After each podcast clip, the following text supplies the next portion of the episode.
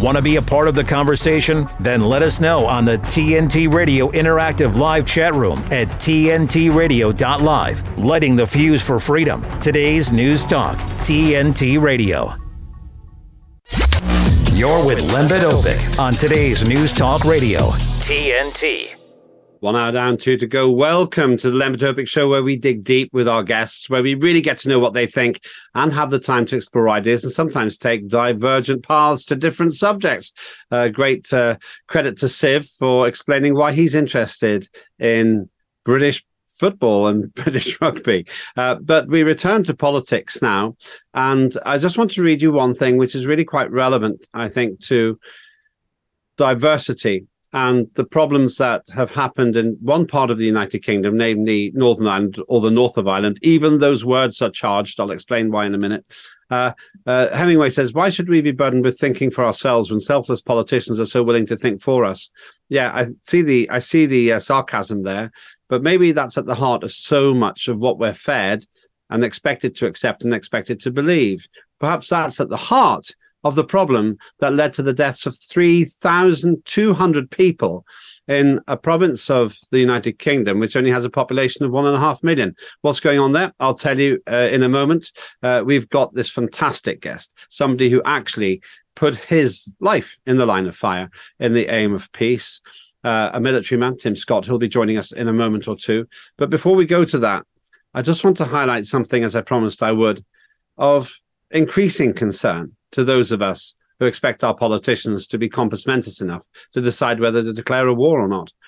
Uh, as you've just heard in the news beat there, uh, Joe Biden, the current president of the United States of America, seems to be really struggling uh, with communication. Maybe he's feeling a little bit ill, maybe he's tired, but there's no doubt that his advisors, his consultants, will be holding their head in their hands as he continues to prove what others are claiming, uh, namely that he is having some issues in terms of his cognitive capabilities. In perhaps the greatest irony of all, uh, when a perhaps politically charged judgment was made about him, saying that despite having technically broken the law in terms of secret documents, uh, he shouldn't be taken to court because he's a kindly elderly man with memory problems. When that was said, well, didn't sound too good for the president of the United States, did it? So they wheeled Joe Biden out to say that he had no memory problems. And he'd more or less nailed it, not brilliantly, but competently. And then what did he do? And you should really go and look at this clip. He turns around and he comes back to the podium. And then he mixes up the president of Mexico with the president of Egypt. They're not even close. And then, of course, that becomes the headline uh, this machinery of gaffing uh, that he seems to be deploying is now becoming a very serious threat to his ongoing tenure, in my opinion. I bet there are individuals in the United States administration who are now thinking, how do we replace him before November? But here's the problem the Democrats haven't got an obvious alternative. People talk about Michelle Obama. As far as I know, she hasn't declared. And furthermore, that brings with it a whole massive mountain of baggage, which perhaps the Democrats might not want to have to share with the general public. What we're seeing in the United States is theoretically the most powerful man in the world bumbling and proving why retirement age is quite a smart concept. And consider this if Joe Biden is stumbling over simple phrases now and he gets reelected, what will he be like in four years' time. Now, for people like me, of course, he's a gift that keeps on giving. Uh, he's entertaining. Stand up comedians have no trouble simply repeating the things that he says. But the darker side of this is that the head of the free world, as in my view he's somewhat laughably called, cannot even remember the fact that uh, Macron is in charge of France, not Mitterrand, who he says he met, but who actually died in 1996. It seems to me that President Joe Biden is walking with ghosts and thus making himself look like a ghost himself. Is this a recipe for stability, as some say it is, because he hasn't got the initiative or the brain power to actually declare a war?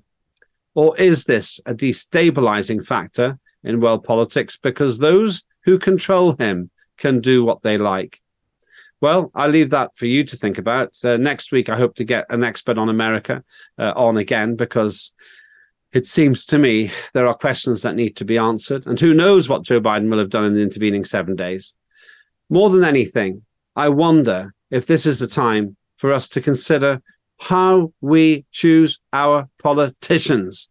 Because just at the moment, and a far cry from how it was 40 years ago when I first got involved in politics, the great and the good, the leaders, the inspirational speakers, those with a narrative that I can believe in are few and far between, at least in the West. And as long as the West chooses weakness over strength, as long as we choose people who don't even seem to be able to string a sentence together, then the ascendant BRICS countries, as they're called, will be laughing all the way to the bank and all the way to world control. Perhaps we deserve it. Perhaps the world will be better in that situation. Perhaps the Western hegemony has reached its sell by date. But one thing's for sure as long as the likes of Biden are in charge, then it looks to many that no one is in charge at all. I'll let you put your comments and calls on that. Uh, welcome to get involved. Uh, coming in a minute, we're going to look at something of a success story, in my judgment, the antithesis of what I've just said, where sharp minds with a clear narrative got together with people they hated and have created a piece, which I hope many will like. All of that coming up with Tim Scott in a moment and me on the Lembit Öpik Show right here on today's News Talk. Getting straight to the facts. Enough with the lies. We need facts. This is today's News Talk Radio, TNT. Joining me now is a man who could not be more different to Joe Biden, a man who who's so sharp he can cut anything just with his wit. It's Tim Scott, who is Good morning. the man in charge Good morning, the man in charge of the Freedom Association. Hi, Tim, great to see you again. How are you doing? I'm good. I'm good, Lembit, and and I'm just thanks for having me on again. Uh, it's uh, uh, I haven't been I haven't been cancelled yet, so that's, that's always a welcome. And you know, just listening to what you were saying about Biden, I mean, Egypt and Mexico. I mean, surely these are two countries which you know any anybody could muddle up. You know, Egypt and uh, Egypt and Mexico. You know, e- easily confused, two easily confusable countries. And uh, I'm just I'm just thinking of uh, you know here we are in 2024, and uh, it's a leap year, so we've got a February the 29th, which is uh, which is great. Um, I always say to someone if I don't want to do something, I'll say yeah I'll do that on Feb the 20. Uh, I'll do that on Feb the 31st. Um, but we've got we've got a whole extra day to enjoy um, not just Biden versus Trump, but Starmer versus Sunak as well. Uh, what a, what a depressing prospect. Uh, well, it's depressing if you actually think we need great politicians. I actually do think we need great politicians. If you just want to laugh, we've got a ringside seat to the slow. Well, well, and... I, yes, I, I, guess it keeps the likes of us in business, doesn't it? Hmm. And um, you know, what a choice the Americans have got out of a population of what is it, 320 million. You know, they've got they've got one candidate who um, it, it has trouble forming sentences and um, th- they've got another candidate who is facing sentences. So uh, you know, it's it's it's it's quite the choice, isn't it? Is that your line? Because I'm going to steal it. Oh, please do, please do. Yeah, well, the, the art of originality is disguising your sources. So uh, I, I couldn't possibly comment further, Lembit. well, uh, okay. Uh, incidentally, do you know? Uh, um, I think you know it's El Aziz is the president of Egypt. Do you know the name yes, of the of Aziz? Yes, Aziz. Yeah. Uh, what's the name of uh, the? Do you know the name of the president of Mexico? That is a very good question. And in and Obrador, in, Obrador, Obrador. Obrador. Okay. President yeah. Obrador. In in in Bush Junior fashion, I'm going to pass on that one.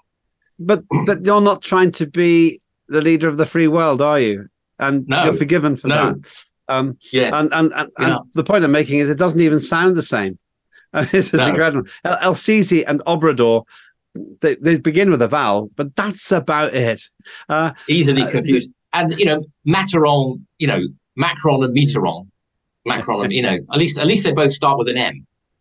Yes, but but unfortunately, Mitterrand died uh, 28 years ago well, he, he probably did meet Mitterrand, I, I guess. Mitterrand, he was Yes. the sort of the the left, but not recently.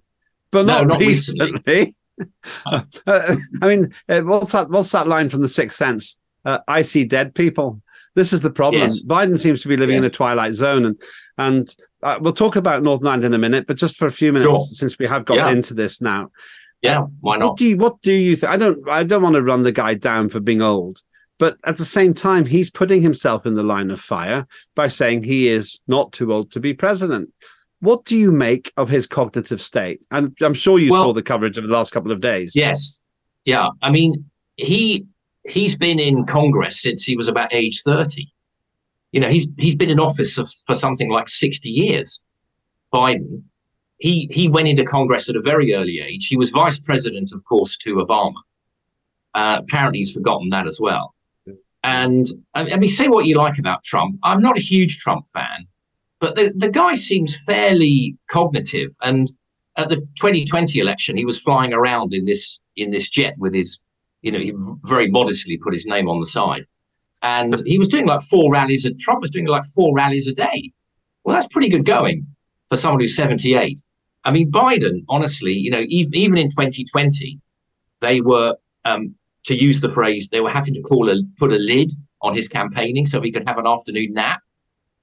I mean, what there's the uh, Cuban Missile Crisis, was it 62? Yeah. John F. Kennedy. Apparently, he stayed up for four days straight during the Cuban, didn't go to bed for four days during the Cuban Missile Crisis. I mean, I think Biden's having trouble staying up all day, let alone four for four days. So really, I- I saw- Bi- Biden should Biden should be running for a for a care home, not the, not the White House. I, I- saw uh, Donald Trump, uh, was it yesterday, the day before, saying, I'm sharper now than I was 20 years ago. Sharper now. Yes. I am. I am. It's beautiful. It's beautiful. And Not I believe bad impersonation. Yeah, Um, yeah. He's he's actually fairly easy to in, in, in, impersonate. Whereas with Biden, it's just um, poor kids can Well- do just as well as white kids. Uh, end of quote. And and Yeah, you there's just, you, well, just mumble and just mumble and grunt, and, and you'll Yeah, sound a bit well, like the- Biden. the- the blah. And he, Uh, uh, he keeps prob- falling over. He's Yeah, he's like um, you know he even managed to fall over running up the aircraft steps, let alone coming down them. Yeah, Twice, well, no, I think it was three. yeah. He stumbled. Was it three times? Maybe it was three times. Uh, you know, running up the steps. You can't even run up the steps, let alone down them. If he was your granddad, you'd, you'd be concerned. You'd say, "Oh, is granddad coming for Christmas? Let's make sure that he can stay on the ground floor." That's what you'd say. But instead, we've got this guy who says uh, that he has no memory problems, and then proves he does. The Assisi Well, Obrador thing. Well, he can't. He can't remember his memory problems. Um, but uh, you know, I mean, look, we you know, we're being we're being a bit cruel, but I mean, then this guy is running for the highest office in the in on the planet. But ho- hold So, on, you're saying you know- but, but you say we're being cruel. Cruel. Let's just think about that. He wants to be the president of the free world. Yeah, So yeah, yeah. it's not cruel to give him a job interview. At No. the end of the day, the public decide. That'd be like getting onto an airplane and the plane, the guy smashing the uh, smashing the plane up, uh, causing a massive fire, emergency evacuation. And me sitting next to you and says, "That was a terrible pilot." He says, "Oh, come on, give him a break. He's old." Give him a break. He's old. Don't be Yeah. a pilot. Yeah, don't be the Well- pilot. This is the thing. I mean, there is a there is. A, I mean, I think as you as you said, you know, that, that there is a case for having a compulsory retirement age, or maybe even term limits. Well, Trump, I, I, I said Trump made a good point there. He did some cognitive test and passed it with flying colours. I don't doubt he did. Uh, you know that Do- Donald Trump is teetotal. He, he doesn't drink because there was some tragedy in in his family involving drugs, and he is teetotal. People make a joke. Uh, I mean, being being drunk. One of the things I really respect is for all the pressure he has, as far as I know, never taken drugs, and in my judgment, his cognitive test idea is better because you might be sharp as a tack at 81, but not so good at 51. So Yeah. my view is that what we should have is what Trump said, some kind of a cognitive test. But you know what? Maybe not even that, because Biden seems to be an exceptionally, exceptionally difficult case uh, because he's deteriorated so fast. Yes. Well, let the public decide. You know, it's it's like all these people in Colorado and Maine who are trying to get Trump taken off the ballot paper. Well, let, let you know, let the public decide whether you know the people are perfectly capable of forming an opinion on Biden and on Trump, and on that basis, they'll vote for one or the other or not bother. Yeah, that's the other thing that I notice here cancellation. Uh, because Yeah. I, I sense that uh, Donald Trump is they're trying to cancel him because they think that Biden can't beat him. So we've got the cynicism here going on, saying, "Well, let's get Trump off on a technicality." And you might say it's a big technicality because of his involvement with the storming of Capitol Hill, but I've always Yeah. thought it's a Yeah. little bit of a stretch. No one can seriously believe, in a common sense way, that Trump was inciting violence. No one can seriously believe that, surely. Well, here's here's the thing, Lembit. Go back to 2016. Nobody saw Trump coming. He was loftily dismissed. Uh, you had all the usual suspects saying, "Oh, Trump will never be president, and he's he's a complete no-hoper." And um, Biden called Biden referred to him as a joke, and nobody really saw. And it was just going to be the narrative was it'll be a shoe-in for Madam President Hillary Clinton. Uh, nobody saw Trump coming. Uh, so they didn't take him seriously. And uh, to coin a phrase, you know, they laughed at it, but they're not laughing now. Yeah, that's right, actually. Uh, uh, your prediction on this one, uh, we'll be covering uh, the American election in more detail next week. But Yeah, uh, yeah. first of all, who do you think will be the candidate for the Republicans and for the Democrats? Start with that. Well, uh, I mean, Trump, he's he's just won the Nevada caucus by a country mile, and there's only really Nikki Haley left in the race. Uh, the the South Carolina primary is in two weeks' time. Um, she used to be before she, they sent her off to the UN. She was governor of South Carolina. If she doesn't do really well in South Carolina, I can't see how she can stay in. A lot of this is money driven. You know, at some stage you have to say that the money's running out. We're not getting the donors because you know we're not winning. Um, although there is a there is a bit of a conspiracy theory that Nikki Haley will stay in the race in the eventuality that Trump is um, sent off to jail and Yeah. cannot be the Republican nominee.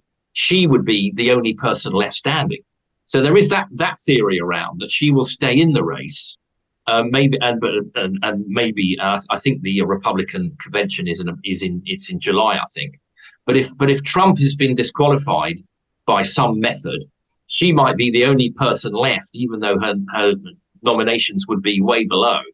So there is this sort of slight conspiracy theory that she will try and stay in the race uh, in in in the hope that you know Trump somehow gets banned or cancelled or is forced to drop out.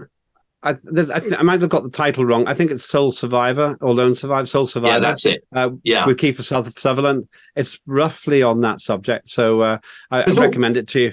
That enough of this uh, American indulgence, though. In a Yes, moment, let's come back to you, enough. Tim, and we'll talk about something that you are competent to talk about, which is Northern Oh, Ireland yes. politics. We'll well, come back.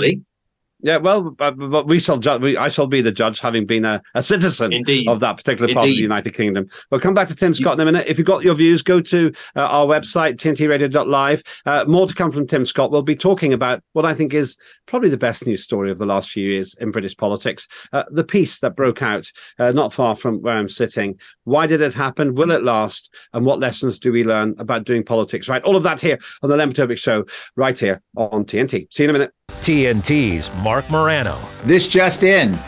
We have a new way that's proven effective in dealing with climate protesters who deign to block highways, streets, and other public areas.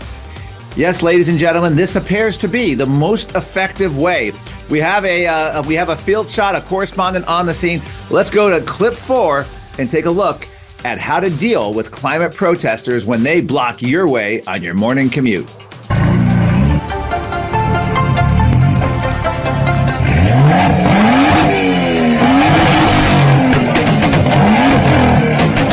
Want to see protests shut down.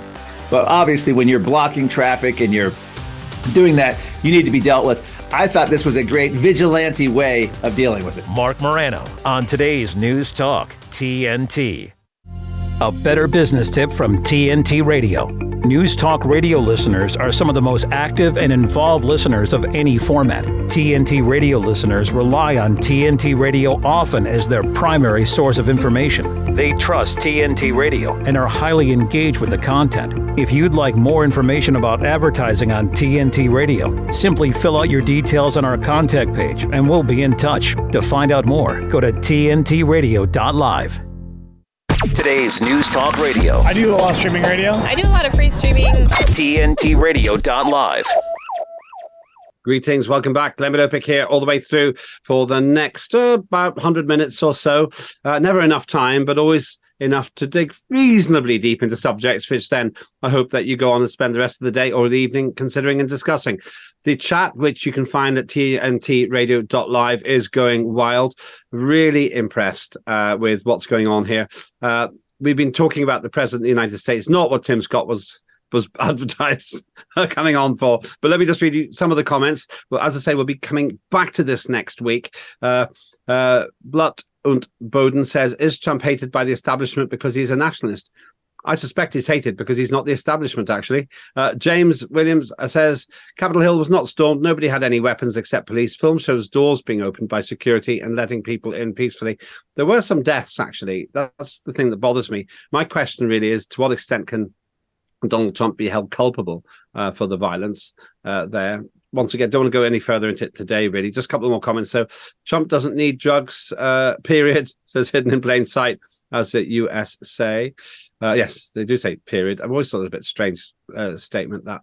Uh, James Williams said, You can stand for president in jail. There is precedence, and that's right even if he does get uh, arrested and put in prison, I've checked this by the way with professionals, he could run the United States from a state penitentiary, and perhaps at least that means you know exactly where the prime minister, the president is. Uh, perhaps it's safer for him. Who knows? Uh, do keep your calls and comments coming there. Uh, it's a pretty lively discussion. Uh, as I say, next week I hope to get uh, one of our United States commentators on. need to confirm his availability, and we'll talk. We'll give it an hour to talk about what's happening between Trump and Biden. I think that's a dynamic situation where Biden's current performance could be affecting uh, what's going to happen this year in presidential year. But let's get uh, closer to home if you happen to be in the United Kingdom and gets very close to home wherever you live in the world if you want a good news story. Uh, Northern Ireland, or the north of Ireland, uh, politically charged commentary there, I'll explain why in a minute, is one of the four nation states that makes up the United Kingdom England, Scotland, Wales, and Northern Ireland.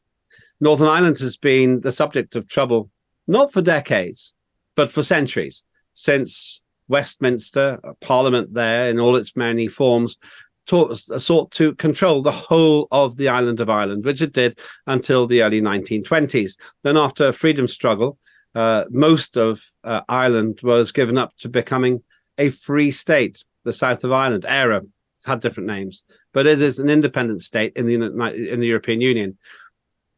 The United Kingdom held on to six counties uh, in the northeast corner, and so it has remained for over a century. Many feel that uh, the Catholic, the nationalist community was suppressed, and that led to violence in the 1960s and 70s and 80s. Eventually, a peace process began in the 1990s, and it led to what looks like a kind of armed neutrality now. Over the last 10 days, the peace talks between the warring, not physically warring, but verbally warring partners, uh, factions, has led to a partnership, which means Northern Ireland is now once being once again being being led by the politicians there instead of directly from Westminster. That's a very short potted history of half a millennium. What's it all mean? Does there ha- provide does it provide any kind of meaningful lesson to the rest of us around the world. Well, joining me now is a man who has been in the front line there uh, on the British military side. It's Tim Scott. Tim, thanks for joining us here on TNT. Good. Thanks to be back, uh. Thank you. First of all, tell us what you did there, which might turn some people against you straight away, of course. But uh, to listeners and viewers, I say bear with it because Tim has a very good story to tell. Uh, once we've uh, we've understood his role, what what did you do in uh, in Northern Ireland? Yeah, well, like like like many of us who who served over there, um, and uh, the troubles went through you know various different stages. It's great to see Northern Ireland more at peace now, but um, I was a, a lieutenant in the army. I was later a captain, and I was in charge of a platoon of um, 25 to 30 soldiers. And we did a Derry tour, London Derry, some will call it. I, I'm happy to call it Derry. Um, it has a um, Catholic stroke Republican uh, majority. It's quite a historical city. There was troubles. It uh, was uh, one of the original cities where the troubles kicked off in the late 60s. And uh, it was in the, the mid 80s, the troubles were still at their height. And we uh, were the resident UK uh, infantry battalion covering um, Derry, both sides of the river, the water side and the city side, as they were called. And we did the usual sort of thing that you would expect. We went out on patrols, we did searches, we um, arrested people in the middle of the night, uh, and you know all that sort of good stuff. And we we we did lose uh, we did lose we did lose three guys uh, on that tour, but it's uh, it was fascinating. I um, I have to say I enjoyed it. Some people may think that's a bit perverse. But actually, when you're a soldier, you want to do some proper soldiering. Actually, maybe that some people might think that's a bit odd. Um, but it was um, it was a quite a productive tour, and and I think in our small way, we contributed towards uh, a situation where the IRA eventually realised that they were not going to be able to drive us out of Northern Ireland. Uh, they were not going to be able to bomb their way to an Irish Republic and they eventually had were forced really to come to the negotiating table. Well, you've you've actually slipped in a bit of propaganda there, Tim, because there will be those uh, in Northern Ireland who violently disagree with any claim that uh, it was won by uh, the, the military presence. Some would say it was provoked by the military presence. Let me explain the subtlety, which you will be familiar with, about how sensitive the whole situation is. If you say Northern Ireland, then mm-hmm. the clue is in Northern Ireland that it is part of the United Kingdom. If you say the north of Ireland, the inference is that it's part of the south and north of Ireland. In other words, you're a Republican. Therefore, the phrase north of Ireland indicates that you're a nationalist, and Northern mm-hmm. Ireland indicates that you're a unionist, part of the UK. Yes. Now, uh, that that's the level of subtlety that many people, uh, including various Secretary of States for Northern Ireland in British politics didn't understand. And you were wading around with a gun in that situation. Before we talk about the politics, did you uh, did you ever feel that you were an occupying force?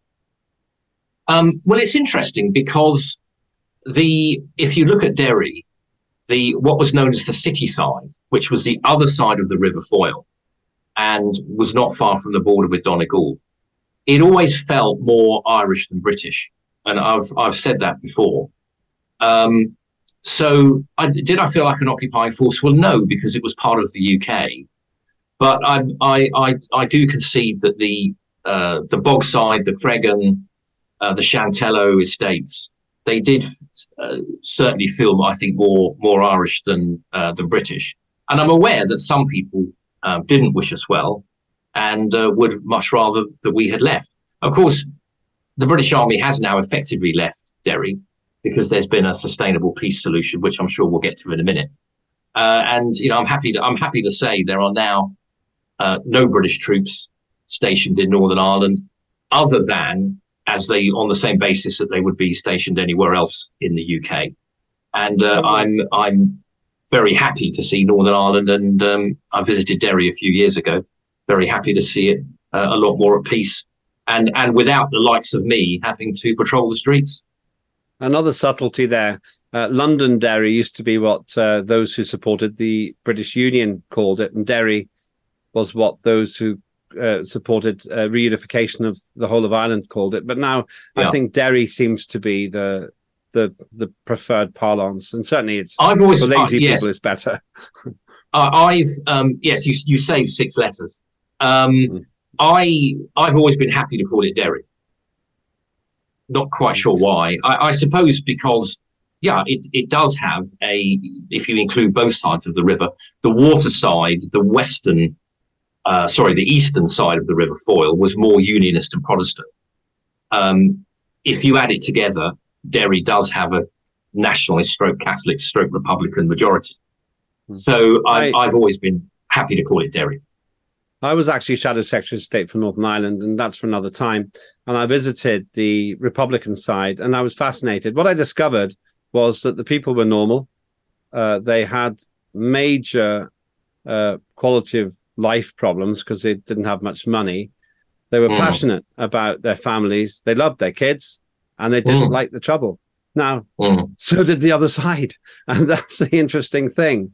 Let's look at this situation that's developed then over the last, well, actually a few years, but particularly in the last 10 days, when it, uh, when we've seen the historic restarting of a power yes. sharing arrangement between in, not just groupings, but actual individuals who occupied, in some cases, a paramilitary role, whether that's been publicly recognized or not, in some of these these uh, factions which which were armed.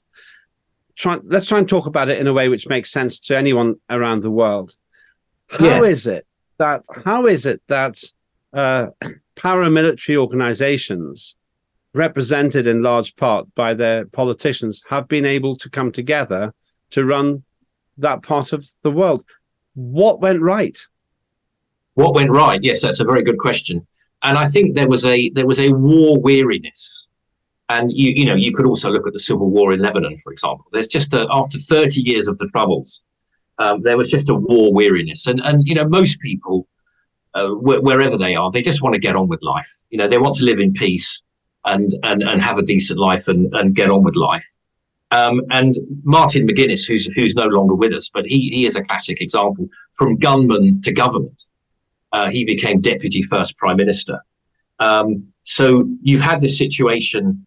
You you uh, Northern Ireland, of course, Brexit's been involved. We we can go into that if you want, and the the way that the laws and the rules and the regulations changed. But I think there was, uh, and and and if people want a bit more detail on it, there's a really good book called a Secret History of the IRA by Ed Moloney, that the Republican leadership from about the not from about the late 1980s onwards started to realize that they were not going to be able to make Northern, make Northern Ireland ungovernable and that they could actually get more of what they wanted if they were able to talk to the governments and come to the negotiating table. And so you had, for example, um, Gerry Adams um, having back channel talks with the British government, Martin McGuinness with John Hume. I'm sure you remember John Hume, the um, the uh, SDLP um, MP, Northern Ireland's equivalent of Labour. Both Hume and McGuinness were Derry men. Martin McGuinness was known to be having back channel talks with the Irish government. And they then, and McGuinness and Gerry Adams and others uh, then started to slowly move the IRA and some of the more gung ho elements of the IRA, like the South Armagh Brigade, were, were very leery of this. They started to slowly move the IRA, IRA away from uh, the armed struggle. There had been the previous comment, you may remember, about, uh, I think it was Danny Morrison talking about should we seize power with a rifle in one hand and the ballot box in the other? You may remember that famous comment. Armalite. Um, the Armalite. Yeah, an Armalite. Yes, they did. They did. Yes, to be fair, he did. He did actually say an Armalite in one hand and uh, the ballot box in the other. They then started to talk about the tactical use of armed struggle. So the big, you may remember some of the big bombs that went off in London, the big Canary Wharf bomb, the Bishopsgate bomb, that, that had very, very few casualties but caused massive damage. This was to put pressure on the British government to, um, to take the negotiations seriously. So we ended up with a temporary IRA ceasefire, which many of the activists and volunteers were not happy with. Um, so I think, uh, and, and, and I think another factor here, Lembit, was that um, us Brits, we had, we had the IRA thoroughly infiltrated. And we had some very, very highly placed um, informers of, of whom the most infamous was codenamed Stakeknife, uh, Freddie Scappaticci, who was head of the uh, uh, the IRA's internal security unit, or or as they were known, the Nutting Squad. And um, if uh, if you were suspected of being an informer or a tout, as they as they called it, you would you would be kidnapped by these guys, and um, uh, it, you know it uh, it wouldn't end well. So the IRA had a number of around that time, we're talking now of the late 80s and the early 90s, the IRA had a number of failed or bungled operations that had to be called off, um, or that went wrong or had to be called off at the last minute because British intelligence knew and the RUC knew what was happening almost before it happened because they were so infiltrated and riddled with informers. And this, I think, helped to create a situation where the IRA leadership, McGuinness, um, Gerry Adams, um, and others started to realize we can get more of we, we won't get everything. You know it's the it's it's it's uh, the glass half full half empty conundrum that we can actually get something of what we want if we're prepared to give up the armed struggle and come to the negotiating table. Well that's i have a slightly different perspective on it. It's it's a bit of a moot point because in the next part of the program i, I want to talk about about the achievement and level of achievement, the lessons that we can learn for politics from it. But I actually feel that there was a weariness on both mm. sides. Uh, there was a stalemate to an extent. Now, I know the individuals you're talking about. I knew Martin McGuinness and uh, the Reverend Ian Paisley, who was a very big, big character on the Unionists on the Protestant side very well. And it seemed to me that they had, they felt in the same way that in a game of, of chess or a game of snooker, sometimes the, the board becomes stale and no mm. one's going to make any real progress. And I felt that, uh, in a sense, people were saying in a very human way, we're tired of all this killing and it's just exhausting our communities mm. and we don't want to mm. see more kids die. I felt yeah. that that was actually a very human motivation in it as well. And the reason I say that is because I, have met families and a chap called Gerry Kelly, who uh, pretty much yeah. ran the IRA, and and they they had no reason to lie to me about this. I feel that they were saying we had to find another way. Yes, I think you're right, and I mean also if you look at Derry, for example, um, prior to the trouble starting at the end of the '60s, I mean the housing for on the nationalist Republican Catholic side of the river was terrible, and it was part of the route. And you know there were genuine grievances at the be- at the beginning of the troubles there were genuine and legitimate grievances. And, and then, of course, we had an, uh, uh, um, always been happy to say this. We had Bloody Sunday in Derry in January 1972. I've always felt that was a huge injustice. Um, and the original Widgery report was a complete whitewash. And we, we, we got to the truth eventually with the, the, the, um, the Northern Ireland Inquiry. Okay, it went on for ages, but it was part of the peace process. And Cameron was able to issue an apology uh, for it. And I, and I think that just, went some just, way. Just to explain to those who don't know, uh, Bloody Sunday was a terribly dark day in British history when it was, soldiers it was. basically just murdered uh, a whole load of a double figure number of of peaceful protesters. Uh, they just literally went out and shot them in the middle of the of the demonstration, which was the greatest recruiting sergeant for the IRA, which was the the Republican terrorist group uh, that the organization had ever had. So finish your point, Tim, then we'll go to a break. Go on. Yeah, sure, sure. No, you're right. It was uh, 14 were killed on the day and 14 wounded, and uh, British troops ran amok. You know, there's no doubt about it. It was terrible. Um, yeah, but but I think also what, uh, where I was getting to was a huge, um, in, certainly in Derry, and I think in other parts of Northern Ireland, a huge amount of new housing was built. Um, in in uh, particularly to the north of the city in the Shantallow, so people actually had more access to decent housing. And you, you, when you get these kind of conflicts, and and there are legitimate concerns and issues, mm. um, you've got to look at some of the underlying causes as well. Mm. And I think, for example, just just giving you one example, the provision of a lot of new decent housing for people, um, I think that went some way towards uh, addressing the legitimate concerns that the nationalist Republican Catholic uh, population had. We'll go to break now, but after this, I want to talk about the actual situation and a piece of history. The first Republican first minister of the north of Ireland in the history, in the history of that nation state of the United Kingdom. Uh, you're listening to the Lembit Öpik show. I'm with Tim Scott, who's had a frontline seat in the troubles of Northern Ireland. We're going to talk about the good news story of what happens next in just a few minutes, uh, right here on TNT. See you in a minute with his expert analysis and opinion. This is TNT Radio's Timothy Shea. Oh no, could the squad soon be a thing of the past? Well, based on the hot water that Democrat Representatives Cori Bush from Missouri and Ilhan Omar, her brother's wife from Minnesota, are in, all signs point to yes. Outcome likely. What am I talking about? Well, according to Representative Byron Donalds of Florida, Cori Bush has diverted campaign funds into some questionable security expenses.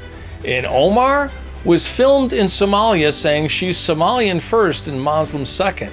Didn't seem to be a mention of the United States or her oath of office to the Constitution in there. The sooner we're well shot of these people, the better. They're clearly here based on intersectionality, not intellect, and nothing will become them so much as they're leaving. From MAGAInstitute.com, this is Timothy Shea for today's News Talk, TNT. There are 16 million children struggling with hunger in America. That's one in five daughters, sons, neighbors, and classmates who don't know where their next meal is coming from. Yet billions of pounds of good food go to waste every year. It's time we do something about it. Feeding America is a nationwide network of food banks that helps provide meals to millions of kids and families in need.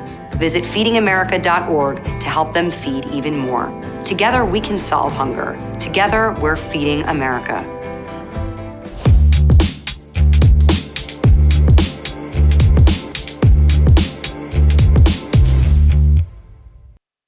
Lembit Öpik. You're listening to Lembit Öpik on today's News Talk Radio, TNT.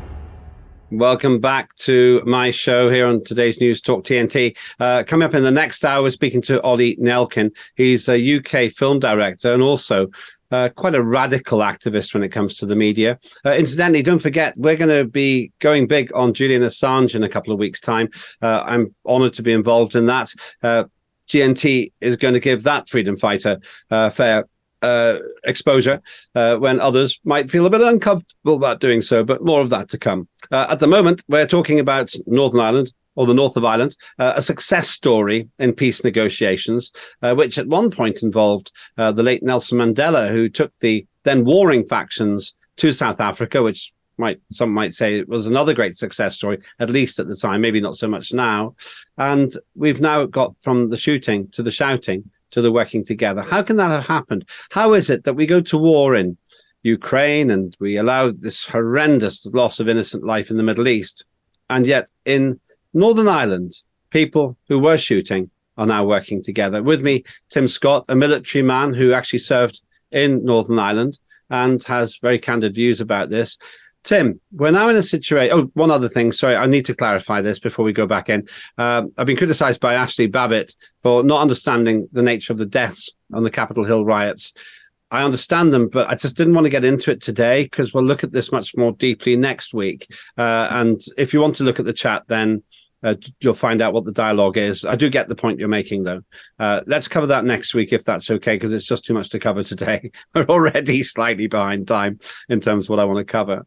Uh, Tim, uh, we've got uh, Michelle O'Neill, who is yeah. head of the uh, reformed Northern Ireland Assembly. She's Sinn Féin. Some say the entire system was set up to make sure this would never happen. I'm not quite so sure about that. I was actually one of the people who helped the system be set up, and that wasn't the intention. But nevertheless, many never expected Sinn Féin to be able to rule over the six counties which were put together to be the home of Protestantism. How did this happen? Well, to be fair, Sinn Féin have come a long way.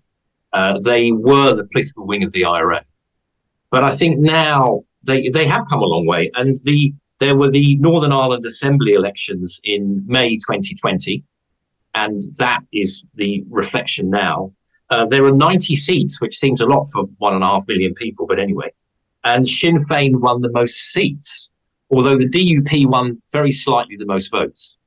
Um, so Sinn Féin won 27 and the DUP won 25. Although, as I said, it was slightly odd. The DUP got more votes. So th- this is the system: is that the um, the party that comes first nominates the first minister, Michelle O'Neill, and the second, um, the DUP have nominated uh, Emma Little Pengelly as the deputy minister, and Edwin Poots from the DUP is um, also the speaker. And it's good. It's good to see Stormont back up and running. Um, it, it, it, wasn't back up and running for two years. Um, really, you've you've got to go back to the. I think just very quickly, uh, the Northern Ireland Peace Agreement, the, the Good Friday Agreement of '98, which predicated an open border with with no security checkpoints. Um, when I was there, there were security checkpoints on all border roads. In fact, the IRA blew one of them up with a car bomb, I remember. Six soldiers killed. We then get to the Northern Ireland Protocol, um, which and and we then we then go to the Windsor framework. And so without, you know, delving on all of that in too much in, in too much sort of geeky detail, the DUP um, under Jeffrey Donaldson were never happy with the arrangements. They saw it as separating Northern Ireland from the rest of the UK, putting a bit of a customs border down the middle of the Irish Sea. But they have managed to get some concessions. And again, without getting too much into the geeky details, the, the DUP now appear happy that some of the border checks and restrictions and paperwork have been eased. So the DUP have now agreed to go back into government, and therefore the Northern Ireland Assembly uh, has has been reconvened. Uh, uh, because it, it, it, had basic Northern Ireland had basically been run by civil servants uh, since um, since the elections in May 2022. So it's good to see the Northern end, uh, the the Northern Ireland Assembly back. I mean, I've no great love for Sinn Féin, but let's give them some credit. They have come a long way, uh, and I think they're now they are. I think they are genuinely committed. There's still a few there's still a few hotheads around, as we saw with the Omagh uh, bombing from the so-called real IRA.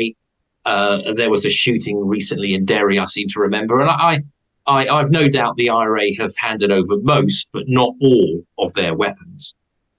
But but so we we can never take an outright assumption of, of a ceasefire for granted. But let's give Sinn Féin some credit. Uh, they have come a long way. Martin McGuinness was deputy prime minister. He shook the Queen's hand. So you know that's that's some shift from them. So so whilst I'm not overjoyed to see a Sinn Féin first minister, let's give them some credit. I have no problem with it, but I, I know the individuals, as I say, and uh, my observation is twofold. First of all, Northern Ireland has, by a country mile, got the most uh, able politicians on in the whole of the British Isles, certainly in the United Kingdom. Uh, and that's maybe because their politics has been tested in fire, while we've got this blancmange set of career politicians in places like Westminster and in Cardiff and sadly in Scotland now. And the second reason I think is because when it's a matter of life and death, you really do pay attention to who governs you. Mm. And yeah. I think, or serves you. I prefer to think of politicians as servants rather than as, as governors.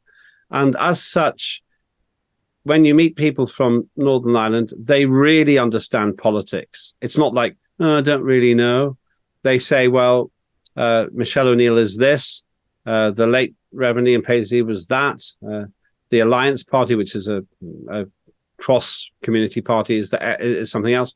And, and it seems to me, Tim, and I wonder what you think about this. And once again, I'm trying to think about our global audience here.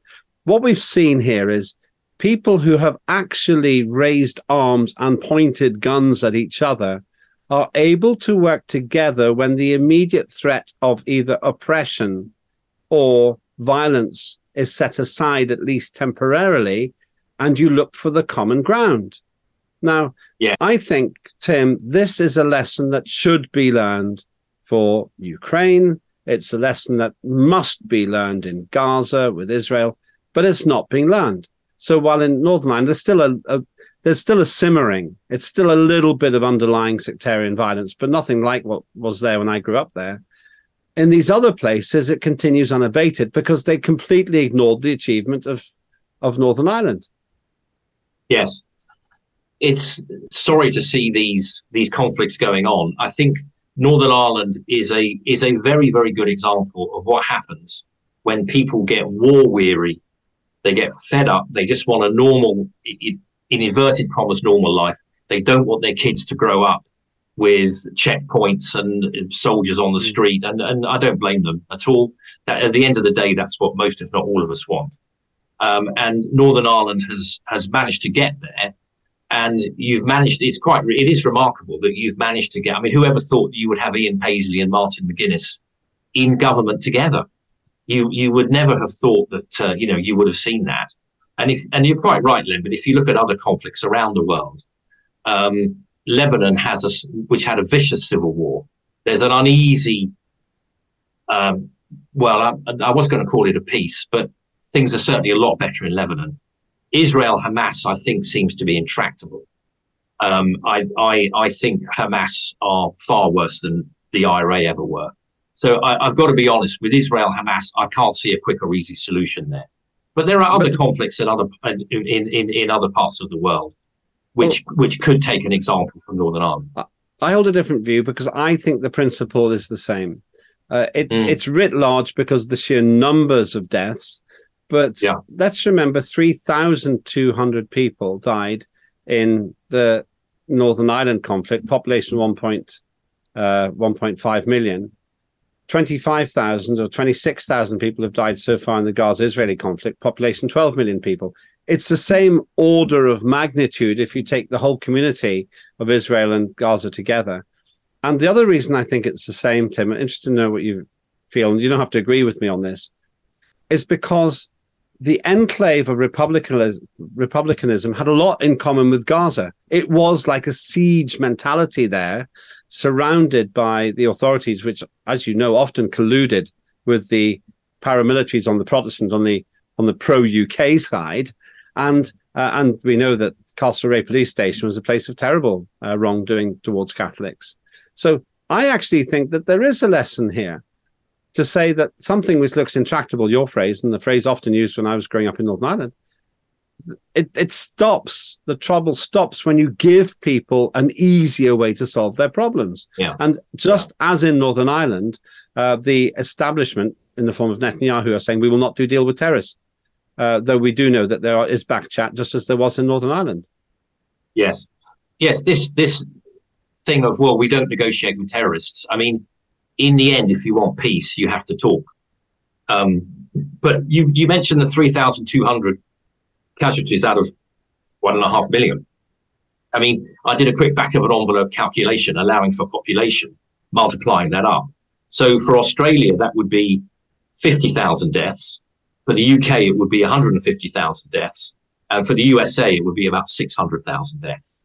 Mm. So that gives you a scale um, of because 3,200, mm, but it was only out of a, as you quite rightly point out at the top of the hour, Lembit, that was out of a, popu- a relatively small population of one and a half million.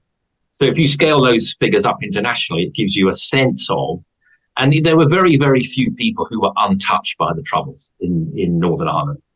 Uh, I remember patrolling once along the South Armagh border and we'd stop at all the farms. And every farm you stopped at, you know, they knew somebody, they had a cousin or whatever, uh, you know, who who who had been killed in the conflict.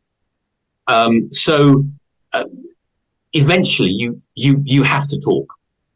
Shooting shooting is better than shouting. Is sorry, other wrong way around. Shouting is better than shooting, as you quite rightly say.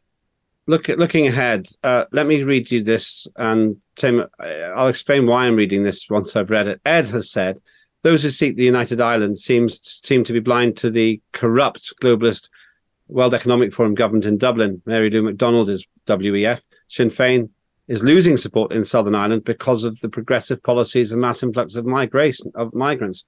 Now, the reason I read that out, Tim, is if Sinn Féin is successful in becoming the mainstream in the north and the south, it's going to end up being judged on things which are nothing to do with the troubles. It's going to be yes. economy. It's going to be migration. It's going to be health.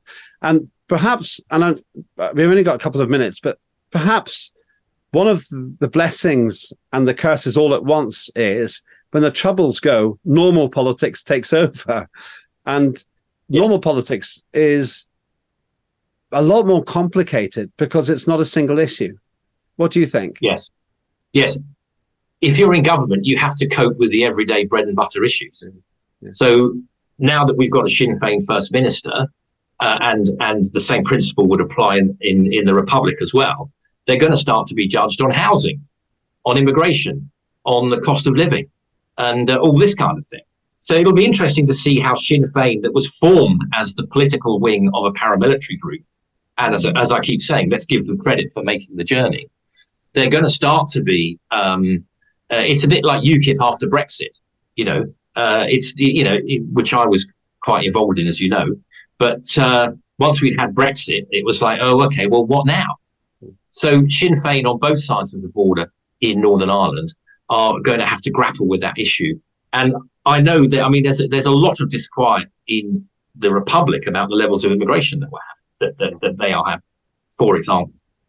Um, so let's see how that reflect. I mean, it, it, it, could, I think, be a bit of a problem for Sinn Féin, but but let's see. Tim, you're multifaceted. Next time we'll have you back to talk about the Freedom Association and its progress in defending our civil liberties in the UK. Really appreciate you taking the time uh, today to talk with us about your insights into the situation in Northern Ireland, and perhaps some will be surprised that a former military man like you will take the views that you do. Uh, Tim, real pleasure. You'll come back again to today's news talk, I hope. Uh, definitely, Lembit, and good to see you, and thanks for having me on. My pleasure, and thanks for, for joining us. That is uh, Tim uh, Scott. Coming up next, we've got a live wire in the world of alternative media. We're going to talk about something which is close to my heart and perhaps close to the heart of TNT viewers also. What is happening with the slow death of the legacy media? Where do we get our news? Is there a future for the kind of stuff that you've had for decades? Perhaps you don't need it anymore. All of that in the next hour with me on the Lembit Öpik Show, right here on today's News Talk TNT. Don't go anywhere. See you in a few minutes.